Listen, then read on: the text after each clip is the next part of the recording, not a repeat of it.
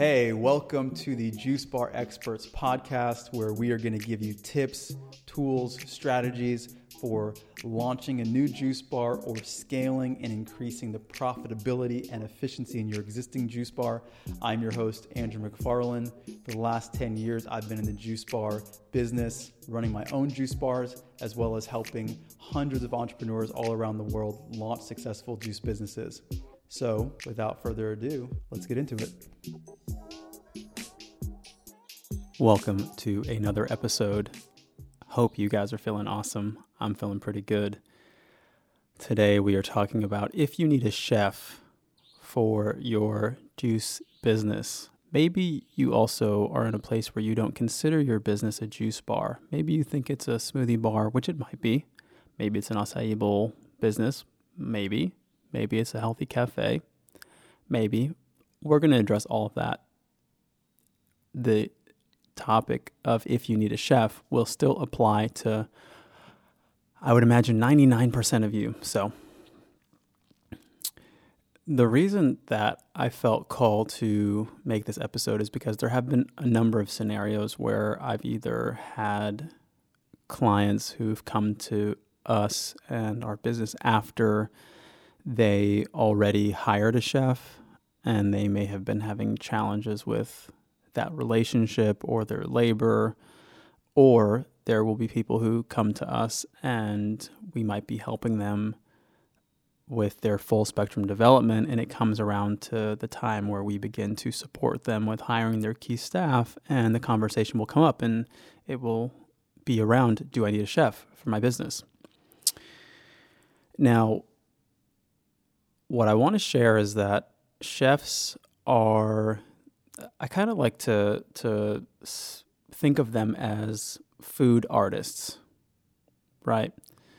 They are very creative, generally speaking, and part of why they are uh, oriented towards being a chef is because they really like making recipes, and all of these things are great.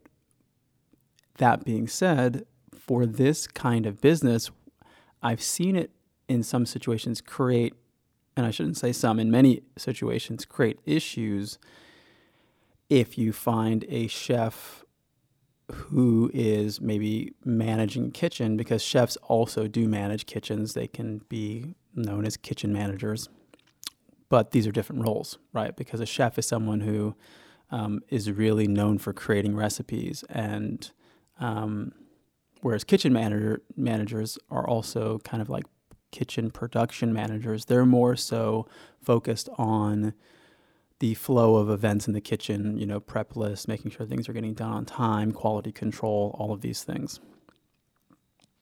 So what can happen sometimes is when you have chefs in this style of business, when you're not a, you know, you're not a business that's constantly coming out with specials and you might be, but when I say constantly, I mean like there are some businesses that, you know, every day there's a special, every couple of days, you know, there's some kind of soup or salad or whatever.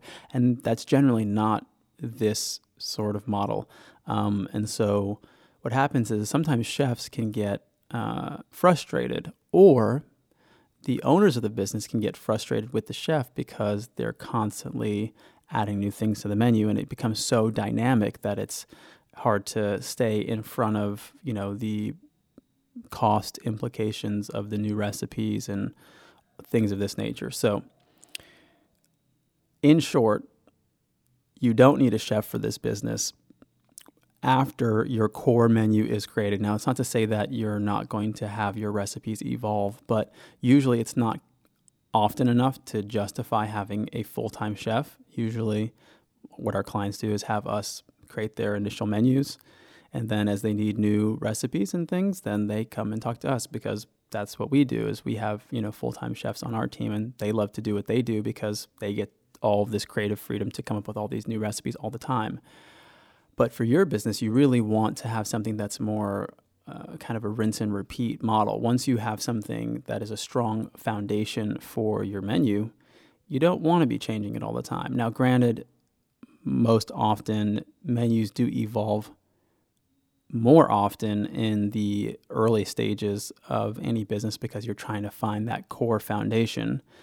But once you find that, you, you know your your menu might evolve 5% 10% here and there ever so often but you're not going to be doing uh, so much work on your menu that it would maybe justify having a chef from a just you know role and responsibility standpoint but also from a costing standpoint um, you know just wanting to keep your your employee salaries down so i hope that helps you guys understand um, the fact that you don't need a chef in your business, and I would discourage you from hiring anyone who wants to come in and play a role of a chef um, because it, it might be more of a headache than it's worth. So that's all I'll say for now. If you guys do need support with your businesses in any respect, whether it is actually creating recipes or your full spectrum development, feel free to reach out to me personally at andrew at startajuicebar.com. We've got a full development firm We've helped hundreds of people all over the world grow their businesses, start their businesses. And so we're happy to help you where we can. And know that our mission is really to create a world where there are more juice bars and healthy food service businesses than unhealthy food service businesses. Because to me, this is going to be the reflection of a sane and sober society because it doesn't make sense that there are more unhealthy food service businesses than healthy ones when we think about it. Uh, until next time, hope you guys are doing well. Love to hear from you. If you need anything, as I said, reach out.